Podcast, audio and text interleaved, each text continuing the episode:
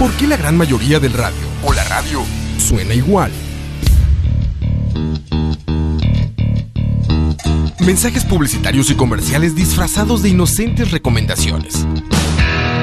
Invaden todo lo que vemos y escuchamos. Además de, por supuesto, compromisos con patrocinadores o intereses de terceros que censuran e impiden que cualquier información o mensaje pueda llegar intacto, puro y sin filtros. Al escucha. Muy pronto, una nueva alternativa a la radio. Solo escucha.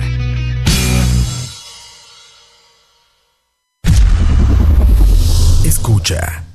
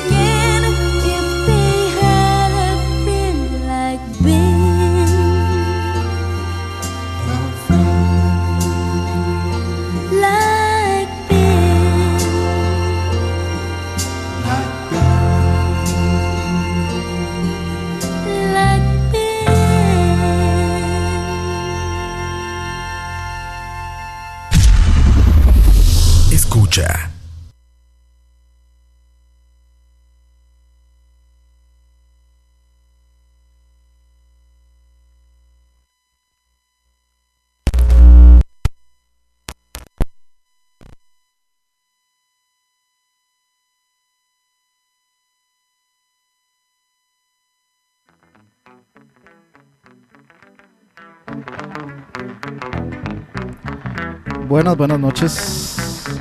Saludos, damas y caballeros. Vamos a ponernos ahí a tono con. aprovechando el especial, pues. Nada malo en poner gente igual de talentosa y buena que Michael Jackson de fondo. Nada mal, así que tenemos Earth, Wind and Fire de fondo. Perdón ahí por la entradilla. Me di cuenta que no tenía conectado eh, a la mixer la, cuestión de, del audio aquí de fondo, así que pues tuve que conectarlo rápidamente. Perdón ahí si escucharon un, un voz ahí raro, medio feo. Perdón, perdón, perdón, perdón. Diría nuestro queridísimo Duarte. Saludos a todos los que están por ahí, bienvenidos a este especial de Michael Jackson, de cómo te gusta.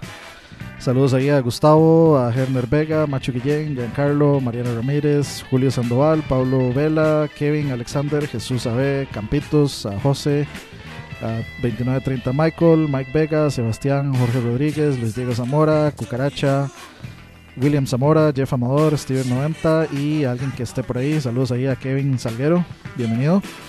Y saludos también a quienes estén escuchando por repetición en Spotify el día que sea que salga. Espero disfruten bastante el programa. Hoy vamos a dedicarle el programa a el inigualable e incomparable e irreemplazable rey del pop Michael Jackson. Y pues, como siempre, hay que empezar por el inicio. Entonces, pues había que comenzar con algo de Jackson's 5. Que para que tengan una, una idea, bueno, primero empecemos por las canciones que sonaron. La primera fue I Want You Back eh, una canción legendaria ya, este, especialmente por performances de los Jackson 5 en Soul, en Soul Train, sí, en Soul Train y demás programas importantísimos de pues de la, de la música en ese momento, especialmente por supuesto el soul, el funk, RB, etcétera, etcétera. Esta canción tiene 200, eh, 247.731.566 reproducciones en Spotify, para que se den una idea. Y simplemente es una canción timeless. No existe forma que uno en el futuro no le vaya a dejar de gustar esta canción. Eh, luego de esa canción teníamos Who's Loving You. Campitos y yo, pues, este, estábamos conectados ahí Así que por supuesto que iba a poner Who's Loving You. Era imposible que no la pusiera. Estaba entre las tres con las que pensaba abrir el programa. Que son I Want You Back, Who's Loving You y por último ABC. Se podría decir que al menos dos de esas, eh, I Want You Back y ABC, bien podrían ser dos de las canciones más populares, o posiblemente las dos canciones más populares de, de Jackson 5. Y Who's Loving You, pues es un clásico que tomó un poco de relevancia también con eh, la competición esta de American Idol. Creo que fue American Idol, no, sé si fue The Voice o cuál fue.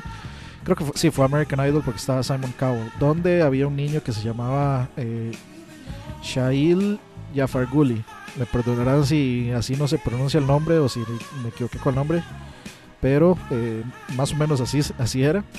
Y pues resulta que este niño llega con, no me acuerdo con qué fue la canción, y Simon lo, lo detiene y le dice, no, no, no, no, esto no está funcionando, intente con otra canción. Y pues resulta y sucede Britain's Got Talent. Ese mismo, gracias Campos. Y Campos ahí con... Saludos a Pumpi. Y Campos ahí con el dato Durex, gracias, gracias. Y pues resulta que eh, intenta con eh, Who's Loving You, que pues tiene una intro muy, muy característica. Y en lo que se escucha la intro de esta, pues Simon Cowell en cuenta como, ah, este más se va a echar una canción de, de Michael Jackson, de las canciones más complicadas vocalmente, de las canciones más fáciles de echar a perder vocalmente, especialmente por el falseto del final, eh, eh, donde dice Who's Loving You, que pega un falseto altísimo y pues con es muy complicado, es muy, muy, muy, muy difícil llegarle a, ese, a esas notas. Pero pues resulta y sucede que el niño le vuela la cabeza a todos y, la canta perfectamente. Pueden buscar por ahí el video en YouTube. Busquen Who's Loving You de Shahil Jafarguli.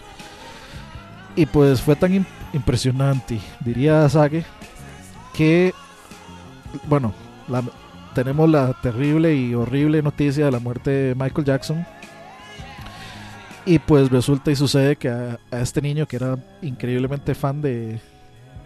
O sea, era un fan muy, muy, muy, muy grande de Michael Jackson. Lo invitan a cantar Who's Loving You en el... Digamos, en la ceremonia, en el funeral de Michael Jackson. O sea, imagínense ustedes lo que es pasar de... Es, es como pasar de cero a la velocidad de la luz en, en nada. La, presión era bastante, bueno, si, cuando uno es fan de, de, alguien, digamos, de un músico o lo que sea, y pues esta persona se muere, tenemos que incluir, por supuesto, el, el, pesar, el dolor de que una persona que uno admira tantísimo ya no está.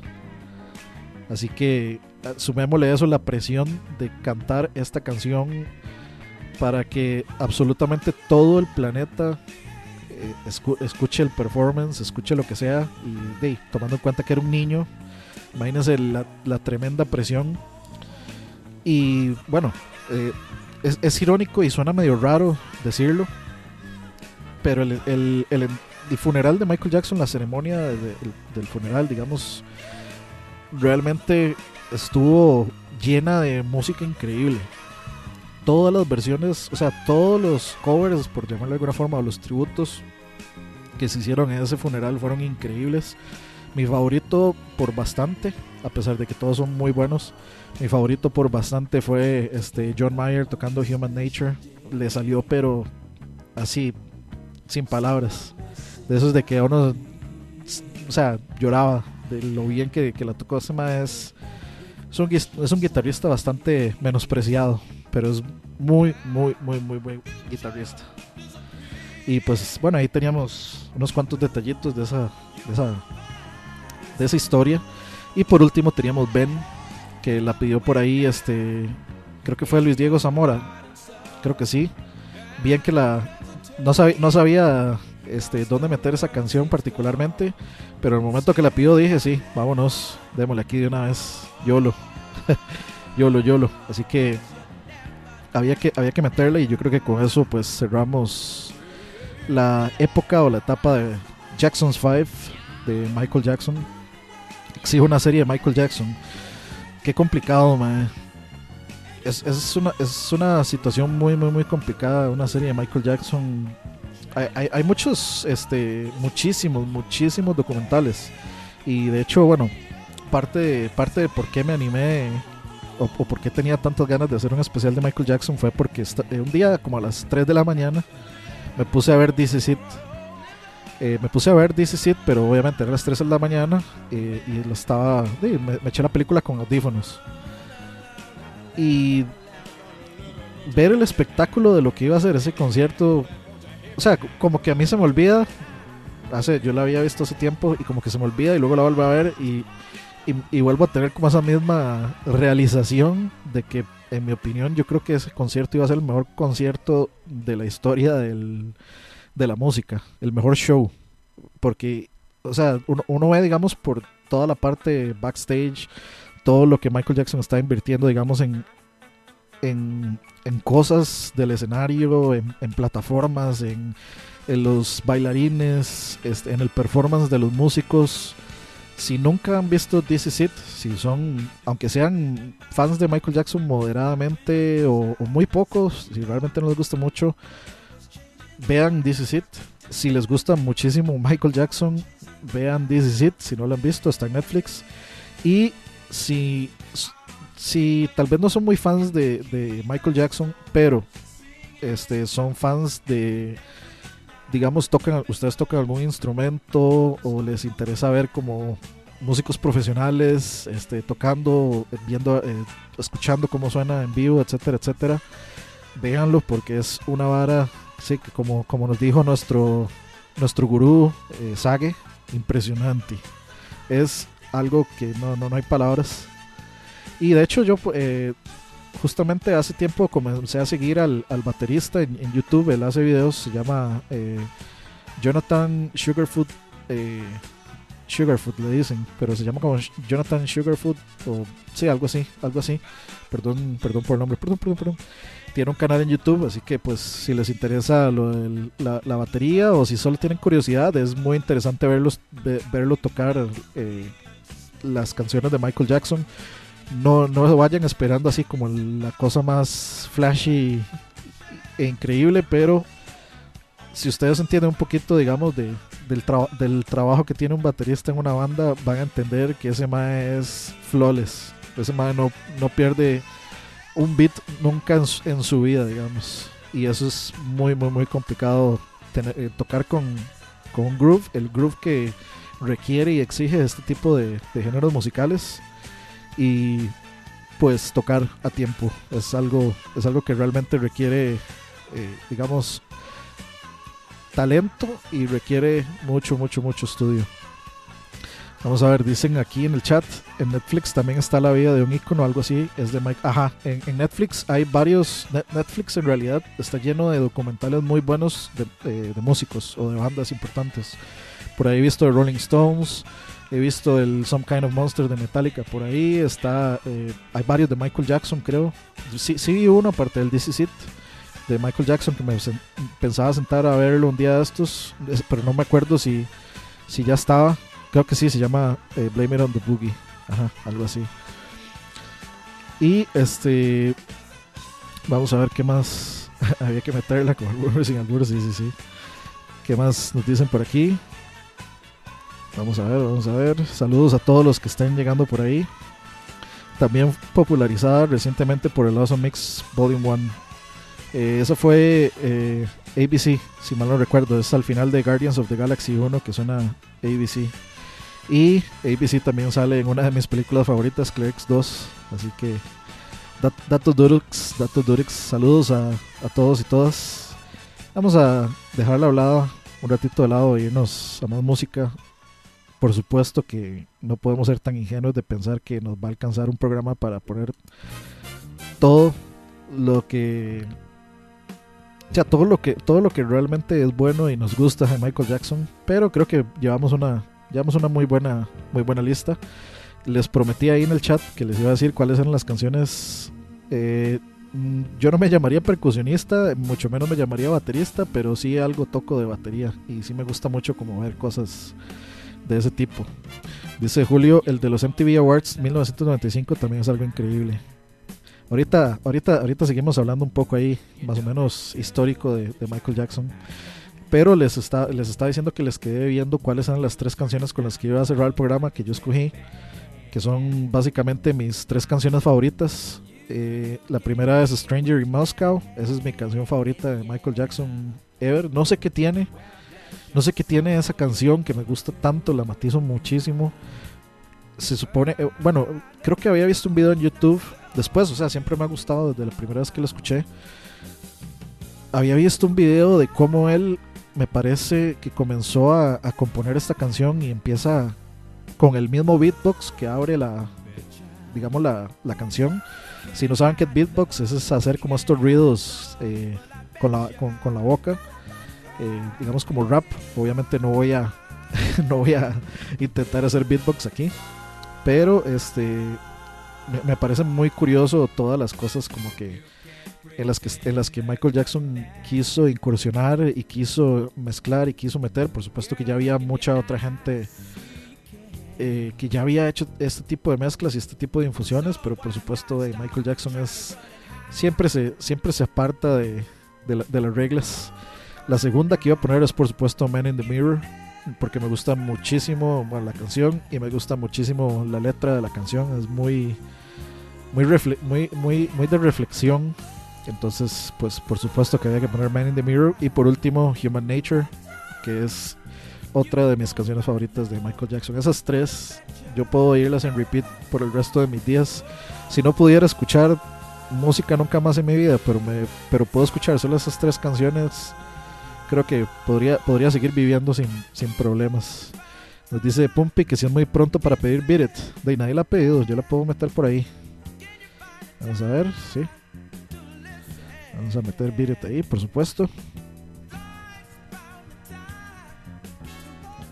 matizado de fondo. Si se preguntan qué está sonando, es Earth, Wind and Fire. Si les gusta cómo suena, busquen el disco de éxitos. Nada, es que a mí estos géneros de música me gustan demasiado. Entonces yo matizo muchísimo este de todo el soul, todo el funk, disco, todo RB, rap, hip hop, aunque no parezca. Pero más, más, de esta época, más como el soul, eh, funk, hip hop. Blame It on the Boogie. Vamos a meter Blame It on the Boogie por ahí.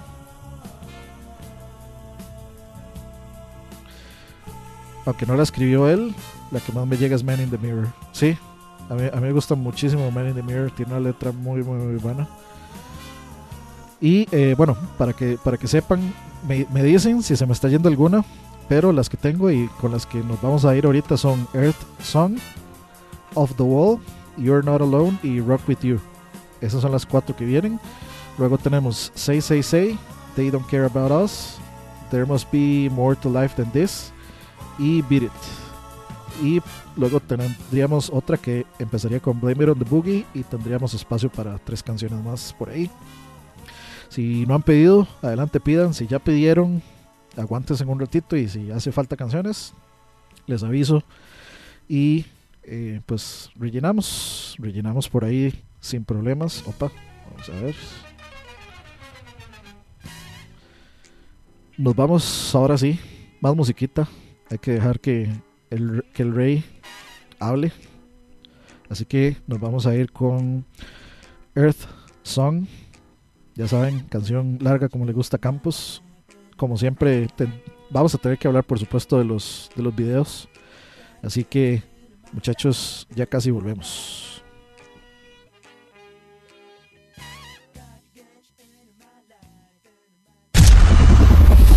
Escucha.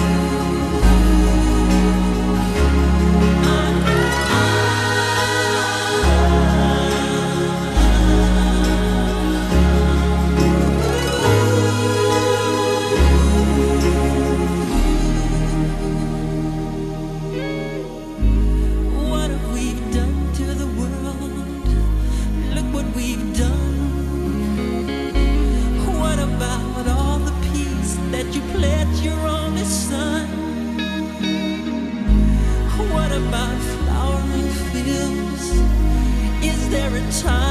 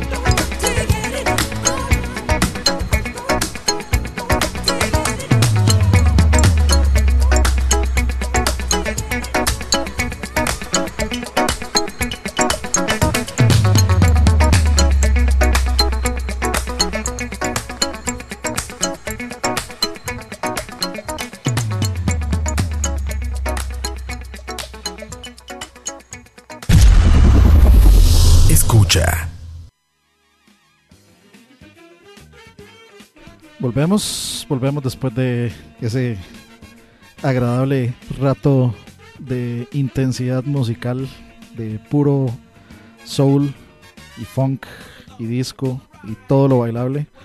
Por ahí teníamos eh, primero eh, The Earth Song, la canción de la Tierra, un video increíble. Sea, sí, yo creo que nadie puede hablar de videos musicales sin hablar de Michael Jackson, por supuesto. Creo que nadie nunca llegó a superar a Michael Jackson en producción de videos, jamás.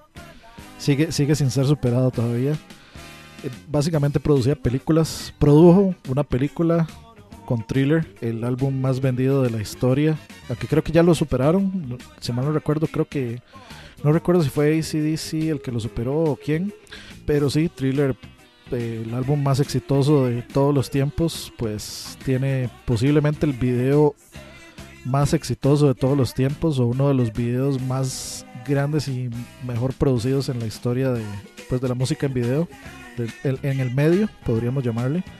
Personalmente, a mí me gusta más el video de una pieza que se llama Ghost. A mí me da miedo ver ese video ahora que me acuerdo. Pero sí, era, era igual prácticamente una película. No me acuerdo, duraba como 20 minutos casi o 25 minutos. Pero era una película, digamos, sobre una casa de fantasmas y el video era una estupidez, era increíble.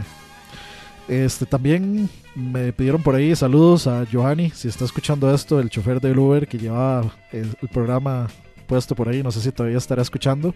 Si está escuchando por ahí, saludos, saludos, saludos, bienvenido. Bienvenido a este especial de Michael Jackson.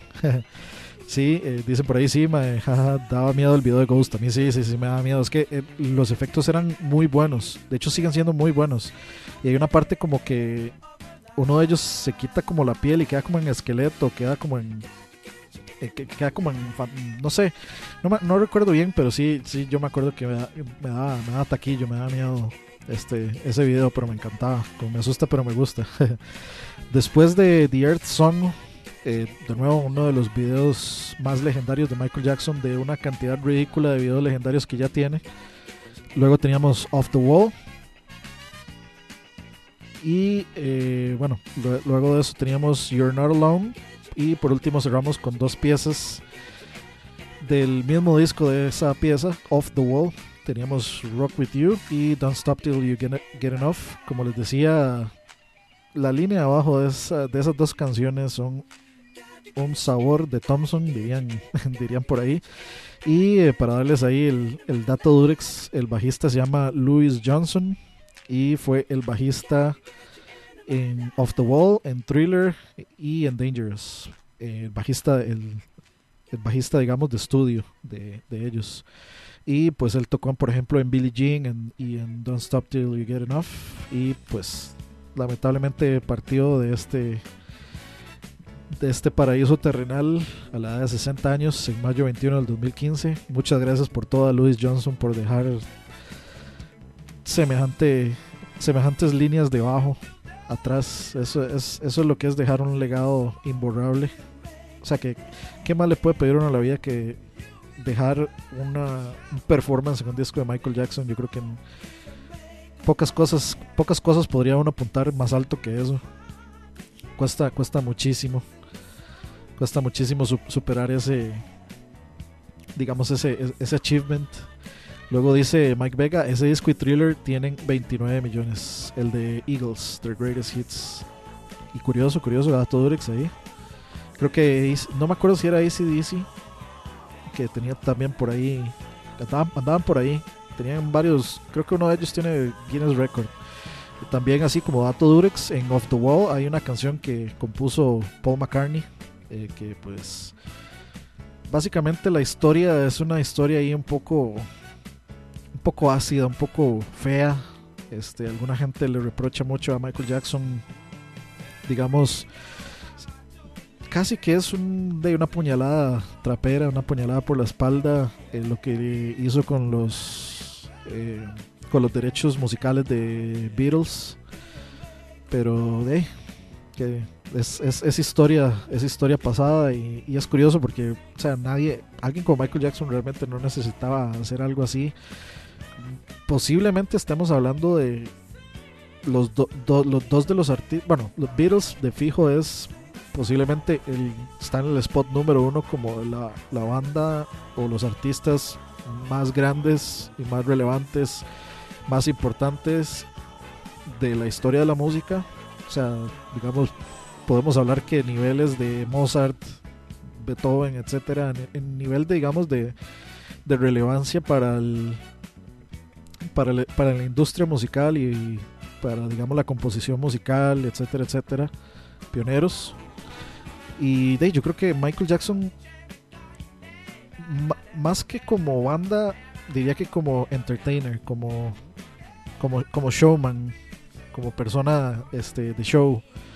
Eh, ciertamente, tal vez Michael Jackson no estaba en, en muchos parámetros, no estaba reinventando la música, pero sí estaba elevando la calidad de la música que se estaba haciendo. Sí estaba tomando riesgos en algunas cosas.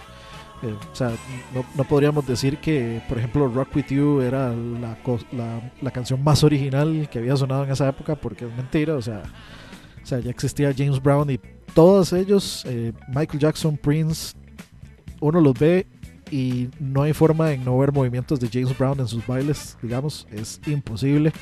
Siempre, siempre se ven y si ustedes ven entrevistas, siempre van a, siempre mencionan a James Brown entre sus influencias. Así que de, Papa, Soul, James Brown eh, es el referente, digamos, ahí. Pero de sí, Michael Jackson pues elevó toda esta música a otro nivel, otro nivel de producción, eh, tanto musical como en videos. El productor es Quincy Jones. El, eh, bueno, el gran productor de Michael Jackson fue siempre Quincy Jones. Mucha gente, alguna bueno, tal vez alguna gente lo recuerde porque él salía en, El Príncipe del Rap. Hay un capítulo donde Will está como soñando despierto y, él se las da así como de que él es súper importante. Creo que es más bien, no, es que está soñando despierto, creo que es que más bien le está contando, está intentando ligarse a una, a una muchacha en un centro comercial. E- es un duelo como entre él y Carton a ver quién se la liga para una, este, para una fiesta de, de disfraces en la casa. Entonces era como una apuesta, el que se la ligaba ganaba la apuesta. Y pues él empieza a contarle como que de él es así todo importante. Y entonces dice, ah, no, es que me llamó y no sé qué. Entonces es, entra Quincy Jones y le dice que no, que es que necesita a alguien. Entonces llama a uno de los madres de Voice to Men. Ahí algunos de ustedes, eh, si, si están tan viejos como yo, recordarán a Voice to Men. En esa época, pues, de, est- estaba empezando a ser relevante eh, la banda, o digamos el cuarteto de Voice to Men. Entonces sale por ahí. También de, pues por supuesto Quincy Jones era productor del Príncipe del Rap, entonces el tipo era uno de tantos reyes midas de la, digamos, de la industria musical, lo que tocaba se convertía en, oro. Y pues Quincy Jones tiene una lista interminable de, de gente que ha producido, eh, que ha sido pues increíblemente exitosa. Más, más datillos por ahí. Pues obviamente no nos podemos ir sin mencionar Michael Joseph Jackson, nace el 29 de agosto de 1958 y se nos va, nos deja un enorme, enorme, enorme hueco en nuestros corazones y en la industria. Un 25 de junio del 2009. Imagínense muchachos, ya todo tiempo que ha pasado, 2009. No sé si recuerdan ustedes dónde estuvieron cuando recibieron la noticia. Suena como si hubiera muerto un familiar de uno, pero es que fue tan relevante. Yo creo que ha sido uno de los, digamos, de las muertes más sonadas y que más impacto ha causado, eh, digamos, como en, la farándula, por llamarle de alguna forma. La farándula sería, digamos, el, la palabra correcta. Ha sido de las, realmente de, lo- de- las muertes que más ha pegado la farándula. Por supuesto, de, no, no, no podríamos este, negar ni dejar de mencionar pues todos los embrollos eh, públicos y privados en los que se vio envuelto Michael Jackson y todo este asunto de, de- de de la supuesta pedofilia. No vamos a decir que fue verdad ni que no lo fue. Este programa no es para juzgar la vida de, del, del rey, pero de, no podemos dejar de mencionar que sí hubo una cierta pues polémica y que se extendió muchísimo tiempo. Y pues a eso sumémosle pues sus cambios de, look este toda esta cuestión del vitíligo eh, y toda esta cuestión de pues pasar de ser un niño morenito con, con afro a ser pues de es, es muy no, no- no sé ni cómo describirlo pero de sí tenía una unas facciones bastante ba- bastante bizarras ya al final. Y eh, básicamente para que sepan el vitiligo es una condición de la, de la piel a mano digamos que es que, que va pasando con el tiempo que eh, básicamente la piel va perdiendo todo el pigmento. Entonces mm, mucha gente dice que es que o sea yo, yo recuerdo no sé si al final eso pues lo, lo, lo desmintieron o qué fue no, no estoy muy enterado del asunto pero eh, de el vitíligo no, no fue por una operación. Tal vez ahí me corregirán si no es cierto sería interesante discutirlo. No fue por no fue por una operación sino que fue por este de, por padecer de vitíligo una condición enteramente de, de la piel. Este dicen por ahí que sí mucho morbo lastimosamente. Hablando de, de toda esta situación yo recuerdo no, no me acuerdo si fue en YouTube o si fue en un documental eh, estaba viendo declaraciones de dos personas que fueron guardaespaldas de Michael Jackson durante muchísima, durante una muy gran parte de su carrera, muchísimo, muchísimo eh, parte de su carrera y especialmente al final, como dice Giancarlo Fonseca, cuando murió eh, ya ni tenía dinero para ir a verlo en Londres. Ah, bueno, no, perdón, perdón, pensé que estaba hablando otra cosa, pero voy a, leerlo. Cuando murió, yo ya tenía el dinero para ir a verlo a Londres con mi papá. En el cole me vieron llorar porque me avisaron en media clase de español. ¡Qué mierda! Ah, madre, sí, sí, sí, sí. Dice William, eh, yo pasé como un mes sin creer que ese madre se había muerto. Todos estábamos en crisis. Sí, a, a mí, a mí me pegó mucho Michael Jackson. No me pegó tanto como Robin Williams, que a mí Robin Williams yo sentí como si se hubiera muerto mi papá, algo así. No, no, puedo, no puedo explicar por qué, pero creo que mucha gente ya me ha escuchado hablar de eso, pero sí, con Robin Williams fue algo muy particular. Pero sí, yo, yo sí recuerdo, eh, digamos, dónde estaba cuando vi lo de Michael Jackson. Recuerdo, recuerdo haber visto el funeral completo y, estuve así muy, muy, muy, muy, muy, muy, muy cerca de- de- de- de caer en las lágrimas, pero no, no llegué hasta ahí. Particularmente la parte en donde creo que fue Usher, que el mae decía arrancó en llanto y con Human Nature ahí casi, casi, casi, pero, pero no. En fin, este, bueno, estaba contando lo de los guardaespaldas de Michael Jackson. Eh, la cuestión fue que ellos estaban dando una entrevista, creo que esa entrevista está en YouTube. Búsquenla si les interesa. Busquen esa entrevista, es, es interesante. Y los esos más dan la vida por Michael Jackson. Dicen, la gente está mintiendo, nosotros vivíamos con él las 24 horas. O sea, e- ellos se encargaban como de, estar con sus hijos, etcétera. Decían que era el papá más ab- abnegado de todos, que siempre pasaba con sus hijos, que los cuidaba, que los chineaba muchísimo, etcétera, etcétera. Y, y ellos llegaron a enterar del- de los problemas financieros de Michael Jackson y pues de, básicamente eh, Michael les dijo como "Eh, de, este, lo siento ya, ya no les puedo pagar entonces de, van a tener que irse este, les agradezco muchísimo por todo el servicio que ustedes han tenido y ustedes son mis amigos y no sé qué y no sé cuánto y ellos le dijeron que no, que ellos iban a, a quedar trabajando eh, de gratis para él hasta que pasara todo un asunto ahí de, de, juicios y de cosas, porque de ellos ya, ya habían llegado a entablar una, un cariño y una conexión con tanto con Michael Jackson como con la familia, con los hijos, etcétera, etcétera. Entonces sí, me parece un- una historia muy particular y de es, es, es feo porque de todo el mundo yo creo que nadie na- nadie puede tirar la piedra porque todo el mundo pues se ha reído o, ha vacilado de con, con estas situaciones de Michael Jackson particularmente o sea el este el, el sketch de South Park de del Michael Jackson en este virtual o que, me acuerdo que eh, estaba la moda esta de que había salido un, un Tupac mentiras este que era como un light show, un, un show ahí, este, de luces virtual y no sé qué. Entonces Tupac estuvo en un escenario ahí y entonces South Park hizo una parodia con Michael Jackson donde pues na- este nada más él pasaba defendiéndose y gritando allegedly, allegedly cada vez que le decían algo sobre, cada vez que mencionaban como niños o algo así. eh, y le decía a todos, you're ignorant, you're ignorant. Entonces, de- o sea, era, era imposible no reírse. Pero sí, o sea, sí, es, sí fue una situación bastante complicada. Yo creo que quién sabe si alguna vez vamos a llegar a, a conocer la, la, la verdad sobre eso. Un holograma, sí, exactamente, eso era lo que estaba. No sé por qué se me olvidó esa palabra, holograma. Eh, pero sí, fue bastante serio el, el- el asunto este. Y, y ahí es donde cuesta un poquillo. Tal vez este podemos seguir conversando esto después de otro ratito más de música porque ya se nos está volando el tiempo yo estoy hablando muchísimo. Más de, más de lo que debería. Pero hey, es que es, un tema que me gusta mucho. Es un tema que me, que, me nace hablar, del que me nace conversar.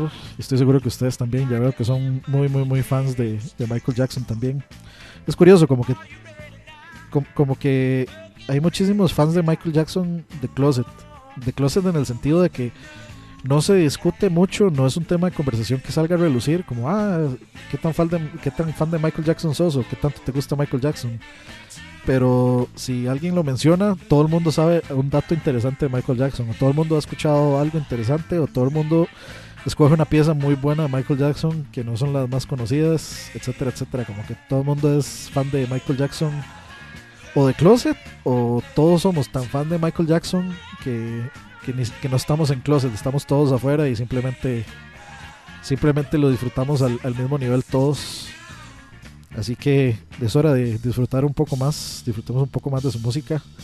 Sigue 666 con, por supuesto, en dúo con Paul McCartney. Luego sigue They Don't Care About Us. Vamos a poner la versión, versión Brasil, do Brasil. Y luego sigue eh, There Must Be More to Life Than This. Y por último tenemos Beat It. Ahorita volvemos que hay mucha música que poner muchachos.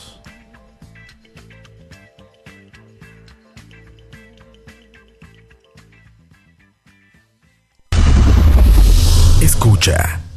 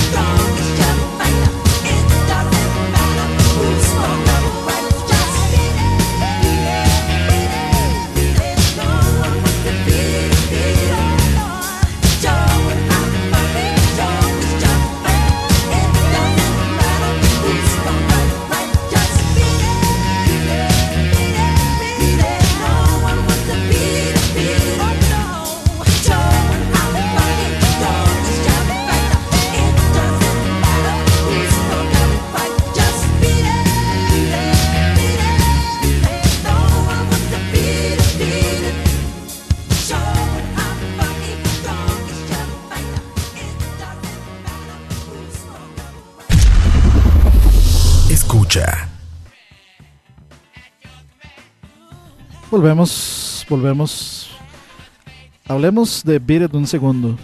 Nada más le- les voy a contar así rápidamente dato Durex ul- ultra ultra ultra sensitive, Durex ultra sensitive. Para que se den una idea, Beat It la mitad de la banda que está tocando esa canción es Toto. Sí, los del meme de África, dirían algunos. Los que tocan la canción del meme de África. Sí, señores. Steve Lukather, Steve Porcaro, Jeff Porcaro, el- uno de los bateristas de sesión más. Bueno, en realidad, Toto tiene. Es la banda que tiene músicos de sesión más buscados como de- del planeta.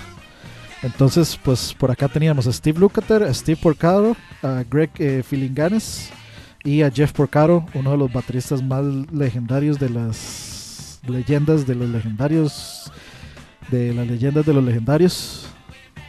Nada más para que se den una idea de la clase de gente que, que- con la que se rodea Michael Jackson. Y por supuesto el gran, el gran, gran, gran, gran Easter egg que tal vez, bueno, en realidad sí se sabe, pero tal vez este no mucha gente que le ponga este interés a estos datos sepa. Quien toca el solo de guitarra en Beat es Eddie Van Halen, nada más y nada menos que Eddie Van Halen, que al Mae lo llamaron, eh, digamos, este, los asistentes de Michael Jackson lo llamaron para pedirle que tocara un solo en esa canción. Y el, y el Mae al principio creyó que estaba bromeando, pero ya luego este después como ya de, de darse cuenta que no que no que no eran que no era broma que no eran varas pues dice ok y se fue y lo grabó de gratis no le cobró nada a nadie todo el mundo le preguntó que, por qué putas no no le cobró o sea era Michael Jackson que por qué no cobró el mae dijo no no yo realmente quería hacerlo y hey, no, no solo Eddie Van Halen es uno de los guitarristas más eh, con, con más influencia en la historia del, del rock y del metal sino que pues tiene una canción con posiblemente el artista que más influencia o, que más éxito ha tenido de los últimos, ¿qué? No sé, de las últimas 3, 4 décadas tal vez, del último cuarto de siglo o más. Nada más para que se den una idea de la clase de gente con la que se, se rodeaba Michael Jackson y para que se den una idea de que cuando alguien alaba el talento de Michael Jackson no es que se están inventando nada, no es que no es que ah, es que es el artistita de moda, nada, nada de eso, nada de eso, o sea, gente como Evan Van Halen podía reconocer a leguas simplemente un talento de esos que, que que son como cometas que llegan así como una vez cada no sé, ca- cada 100 años, cada 50 años, por ahí de hecho hace hace ratillo hablábamos, que bueno, como me gusta esta pieza perdón. Yo sí, yo sí me, me distraigo cada vez que escucho una pieza que me gusta mucho. Esta pieza se llama Reasons de Earth, Wind and Fire. Pero bueno, volviendo al tema, perdón, perdón. volviendo al tema, este, hablábamos hace rato que, o pusieron por ahí, preguntaron en el chat, eh, que si nosotros creíamos que íbamos a ver a alguien con el talento de Michael Jackson de nuevo. Está muy difícil. Yo, yo no siento, sinceramente, y yo sé que tal vez pues eh, los centennials y, demás, pues muy fácilmente me puedo juzgar y todo, pero yo siento que de, como que desde el 2000, en realidad, no siento que haya un artista que destaque, o sea, que realmente sea tan, este, no sé, que, que esté por encima de absolutamente toda crítica en el sentido de digamos de que no me gusta la música pero acepto que es bueno no me gusta la música pero o sea es innegable eh, que sea digamos la estrella es innegable que sea eh, el talento de la década algo así. O sea no no siento que haya un David Bowie no siento que haya un Freddie Mercury no siento que haya un Michael Jackson. Irónicamente eh, para que se den una una idea eh, bueno, yo, yo, yo pongo mucho, digamos, de ejemplo a Bruno Mars. Eh, la gente realmente está disfrutando mucho la música de Bruno Mars y a mí me parece curioso, digamos, yo escuché, recuerdo haber escuchado, este, digamos, las primeras canciones de Bruno Mars como Grenade y, demás. Y de ahí, sí, era su propio estilo, pero siento que él en realidad explotó cuando comenzó a tener como este sonido retro.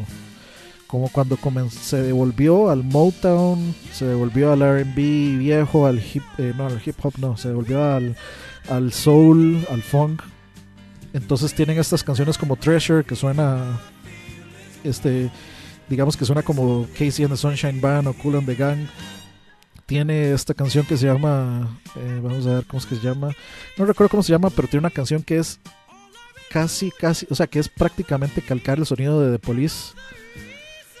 Así, Randy Jackson, por ahí es el man, incluso grabó con Randy Jackson. Randy Jackson, que es, ustedes lo recordarán, muchos lo recordarán por, por ser el, el negrillo gordito de American Idol. Eh, él, yo lo recuerdo particularmente porque él por un tiempo fue el bajista de Journey. Si no lo sabían, dato Durex extra por ahí. Él fue por un tiempo bajista de Journey. luego ya pues dejó de hacerlo. Dice por ahí Pablo Vela, Bruno Mars es como Michael Jackson plus Sting, región 4. A mí el tipo me parece muy talentoso. Y si ustedes me preguntan, yo siendo muy fan de soul, del funk, etcétera, si yo me quejo de que la música que él esté volviendo comercial sea música, pues, este, con este sonido retro, con este sonido de and the Gang, de, de Police, o sea, por mí mejor, más, mucho más calidad musical en la radio de lo que, de lo que normalmente, de lo que normalmente hay. Entonces, por mí mejor. A mí me hubiera gustado ir al concierto de Bruno Mars, eh, no solo por el show, sino porque me imagino que los músicos deben de ser una monstruosidad. Y digamos, la, la conexión que iba a hacer ahí es que justamente Greg Filiganis, que es el, eh, digamos que fue el tecladista que tocó eh, eh, con Michael Jackson, de hecho ha tocado con, tiene, ha tocado con Stevie Wonder, ha tocado con David Gilmour, con The Jacksons, con Michael Jackson, con Toto, con Eric Clapton, para Quincy Jones. Y adivinen con quién está tocando ahorita, con Bruno Mars.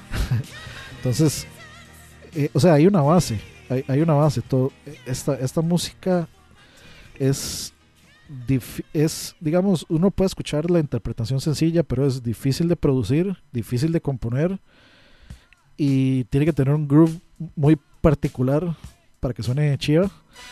Y pues, por mí, que Bruno Mars, mientras siga manteniendo, digamos, que siga manteniendo el, el soul y el funk vivo, yo, yo feliz, feliz de, feliz de programar Bruno Mars y no, y no otras, otro tipo de cosas. Vamos a ver, dice Alejandro Acuña. En realidad es por la época donde se desarrolla la música pop de Michael Jackson y ahora los artistas pop son muy efímeros precisamente por el marketing de la música de ahora que es más desechable. Sí, es cierto. Eh, en realidad, digamos, es tan desechable que varias gente, eh, digamos, por ejemplo, Steven Wilson, el, productor y, digamos, guitarrista, vocalista y, y, digamos, cabeza, por llamarle de alguna forma, de, de Porcupine Tree. Eh, sí, de Porcupine Tree, eh, pues él decía que se ha perdido muchísimo esto de escuchar discos completos, lo cual es cierto. O sea, ahora todo es son singles y cómpreme una canción y no hago canc- y no hago discos completos, no ni siquiera pienso en que haya algún tipo de disco conceptual ni nada de esto. Así que pues sí es muy cierto esto de la música desechable, cada vez se consumen menos, digamos, álbumes completos, sino que tener la opción de comprar canciones sueltas en Amazon, en, en iTunes, etcétera, etcétera. Eh, entonces ya la gente como que no tiene este pensamiento de hagamos un disco, sino saquemos una saquemos un single, saquemos una canción y de ahí vemos ahí, ahí vemos a ver. Ahí la, ahí la llevamos al suave. Entonces sí, tiene razón. Y, y bueno, como les decía, pues por mí, per- perfectamente que se regresen a estos sonidos. O sea, para mí es innegable la calidad musical que hay que tener para, para tocar ese tipo de música. Es, es, es algo, es algo muy, muy, muy particular. Es un saborcito muy particular que, que a mucha gente tal vez no muy entendida le puede parecer muy simple. O sea, si vos escuchás el ritmo de la batería, es, son, son, son, son notas sencillitas, no son nada del otro mundo. Pero ya cuando vos te sentás y empezás con un metrónomo y llevar los tiempos y el groove y los acentos que hace este que hacen todos los bateristas, los todos los arreglitos que hacen los guitarristas Y particularmente, o sea, para mí el funk, soul, disco, etcétera, es territorio donde el bajo es amo y señor. El, el bajista es el amo y señor de eso, es el slap, por ejemplo, eso que están escuchando ahí de fondo, el, el lapsito sabroso. Es amo y señor de, del funk y el soul. Y bueno, los bateristas y los bajistas eh, entienden, o bueno, cualquiera que tenga in- intención o, o interés de aprender a tocar bajo o batería, tiene que entender que la sección rítmica, bajo y batería, son un matrimonio. Eh, Eso, o sea, tiene que haber un matrimonio perfecto entre bajo y batería para que una canción suene bien. Y pues, especialmente en funk, soul, disco, etcétera, es aún más importante. Aún más, más, más importante. Y nos dice Alejandro Acuña, como me decía un profe por ahí, ya no se hacen giras para promocionar CDs, sino se hacen canciones para promocionar giras. Los conciertos es ahora la manera de cómo los artistas ganan dinero, por eso es que vienen tantos grupos al país. Sí, en realidad yo creo que los conciertos siempre han sido la manera directa en que las bandas ven dinero directamente. Eh, la producción de discos, la producción de sencillos, de canciones, el, realmente el dinero de regalías de los discos y eso casi siempre, si- yo creo que toda la vida siempre se ha ido a la disquera. Y por eso es que pues muchas bandas han tenido tanta bronca porque ahí se encuentran vivazos que pues quieren aprovechar su talento y dejarse todo el margen y luego vienen todos estos pleitos legales y etcétera, etcétera. Entonces lo- los conciertos siempre es la forma en la que la banda ve más dinero eh, con la producción de, de los conciertos y la venta de, de merch, de camisetas, de no sé, camisetas, este, no sé, de- ¿qué más? Este tipo de mercancía que venden en los conciertos, gorras, no sé, se, se- me fue como tipos de cosas que uno se encuentra en un concierto, pero ese tipo de cosas, mercancía de la banda, digamos, es donde realmente la banda ve el, digamos, el redituable su, su, su proyecto, su trabajo, no tanto en la producción del disco. O sea, si- casi siempre se produce para conciertos y también pues en, en- en cierta parte, en cierto punto, pues digamos la industria de la música fue cambiando en el sentido de que usted necesitaba tener música radial para, de- para tener éxito, que es por ejemplo el caso de Rush. Rush nunca fue radial, sin embargo pues encontró un nicho, o se podría decir que creó su propio nicho, creó su propio supply and demand eh, para su propia música, que era muy particular en la época. O sea, estamos hablando de que Rush iba de gira con Kiss, por ejemplo, y Kiss es miles de millones de veces más radial que Rush.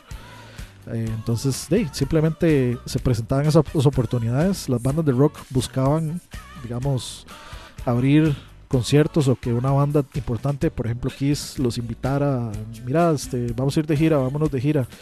En el caso de los poperos y, digamos, de música más, música más, ll- llamémosle más eh, radio friendly, pues sí dependían muchísimo de, de tener un single exitoso.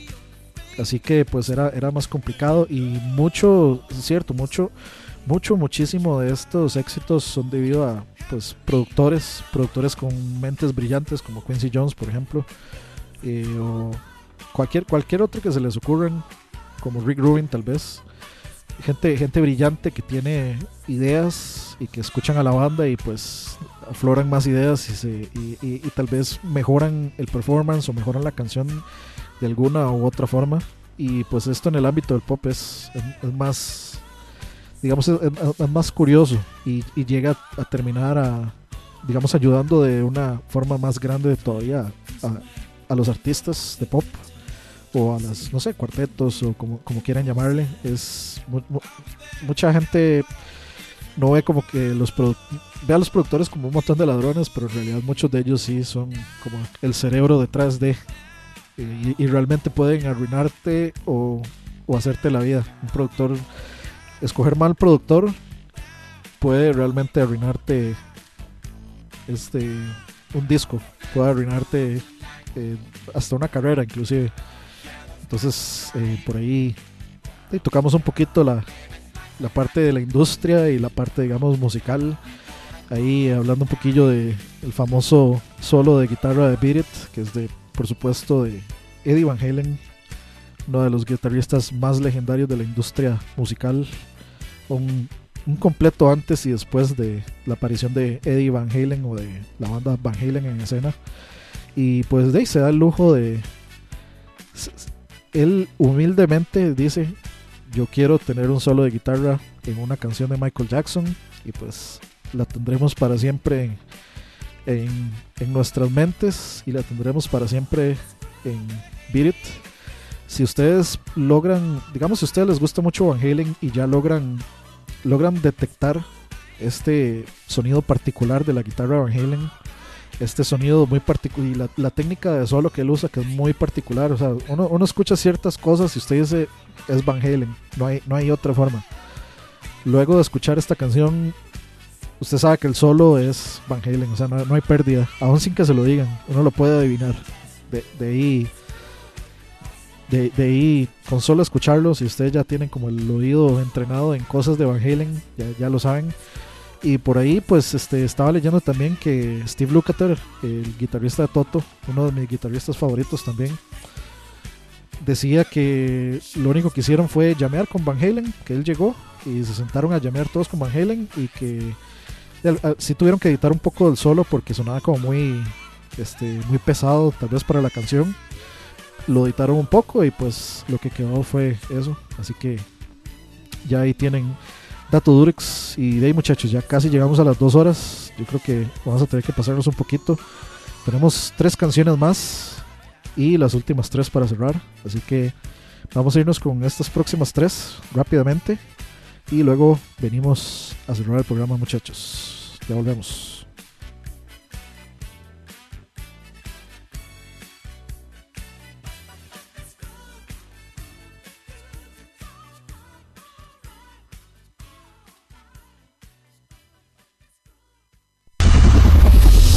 Escucha.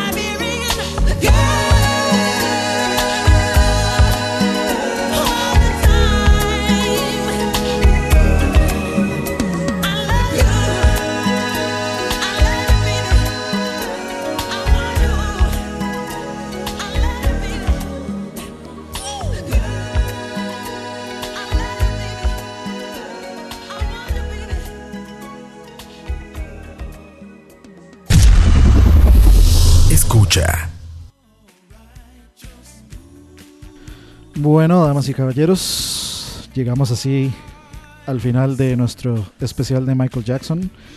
Las últimas cuatro canciones que escuchábamos era Blame It on the Boogie de The Jacksons. Ya no era, digamos, Jackson 5, era The Jacksons.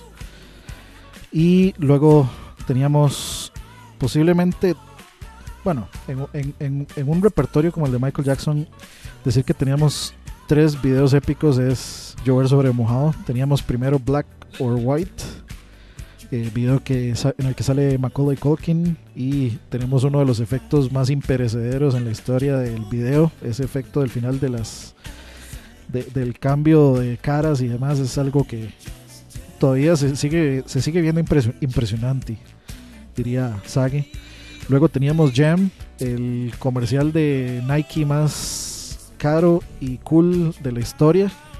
O sea, usted no, usted no puede pedir nada más que tener al artista ícono número uno de la música del momento y de cualquier otro momento en realidad, junto a la figura del basquetbol más grande del deporte, por llamarle de alguna forma. En ese momento mm, tal vez no se le consideraba de esa forma, pero definitivamente ya estaba, ya- ya, se, ya se escuchaba entre los periodistas deportivos el clamar que Michael Jordan era el mejor jugador de todos los tiempos. Eh, no, podemos discutir con esas, eh, digamos, con esos adjetivos ni con esos eh, calificadores tampoco.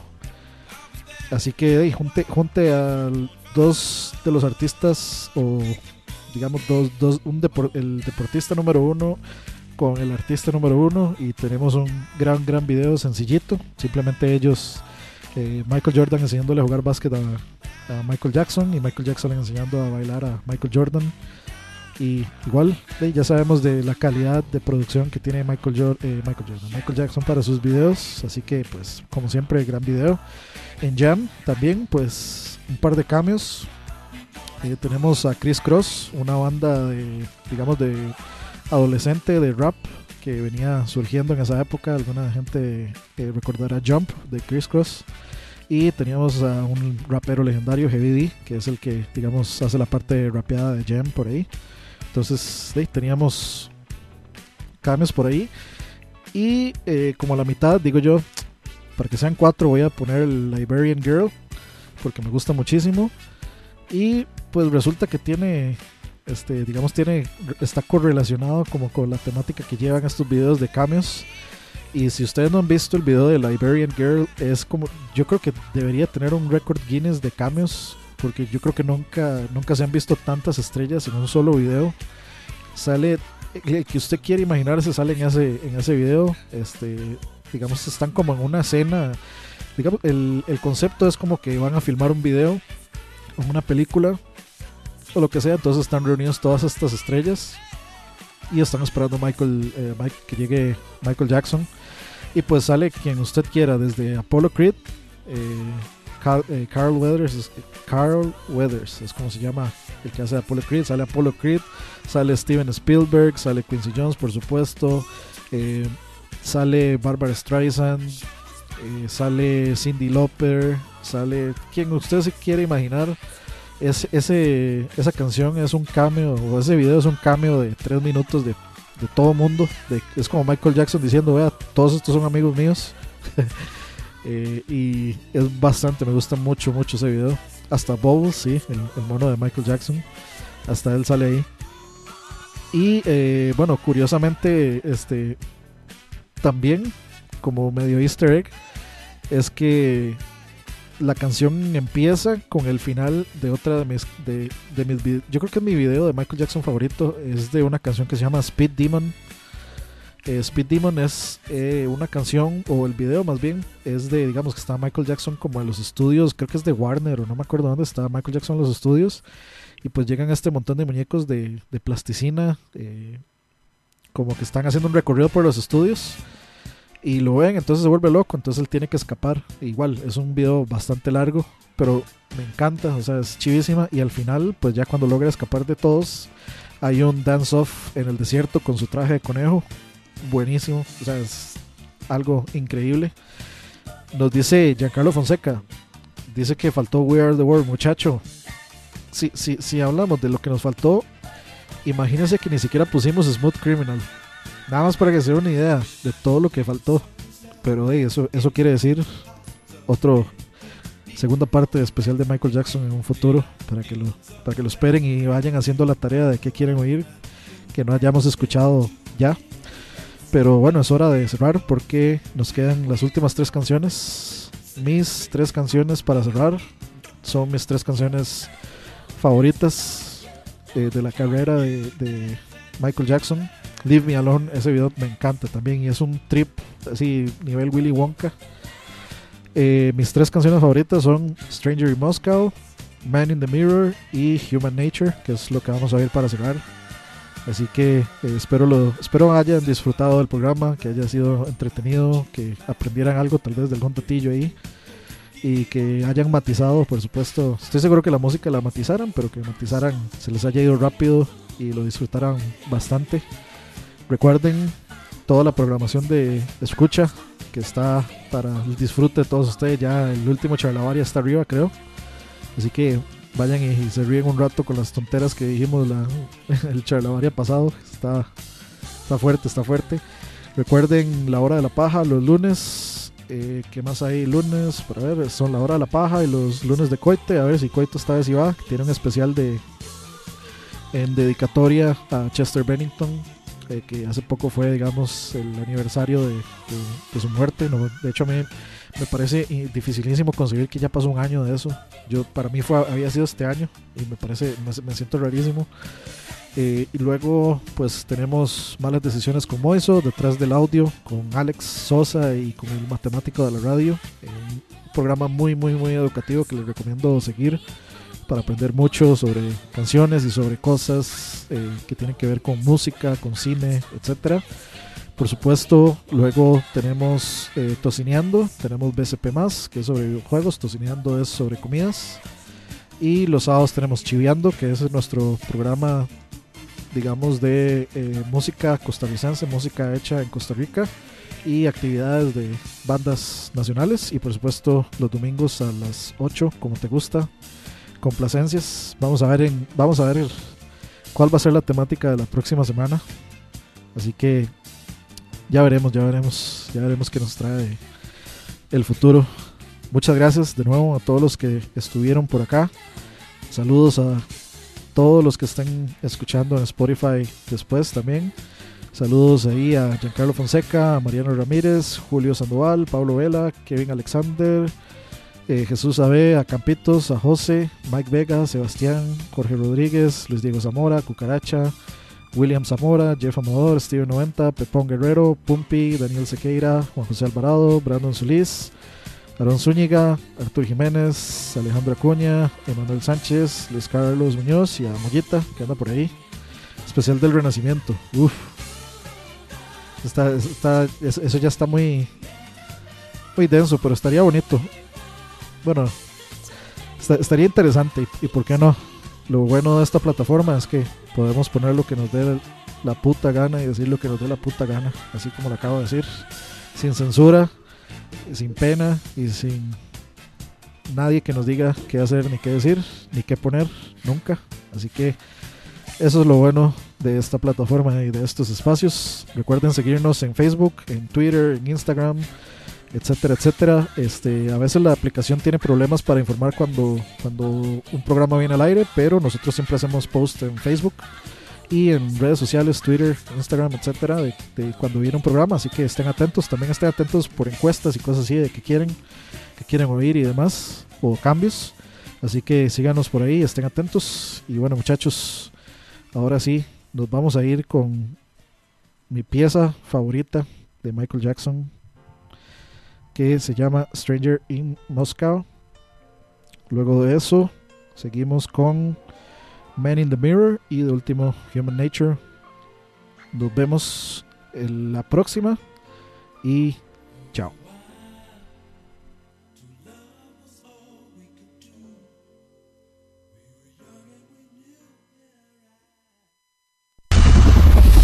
Escucha.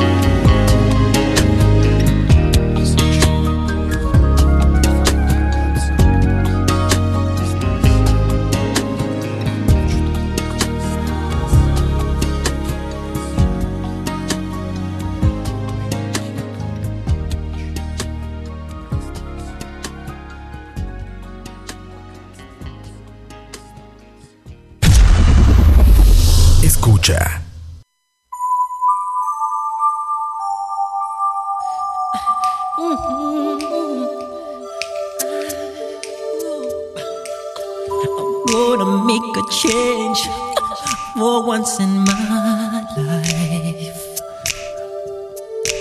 It's gonna feel real good. Gonna make a difference. Gonna make it right. As I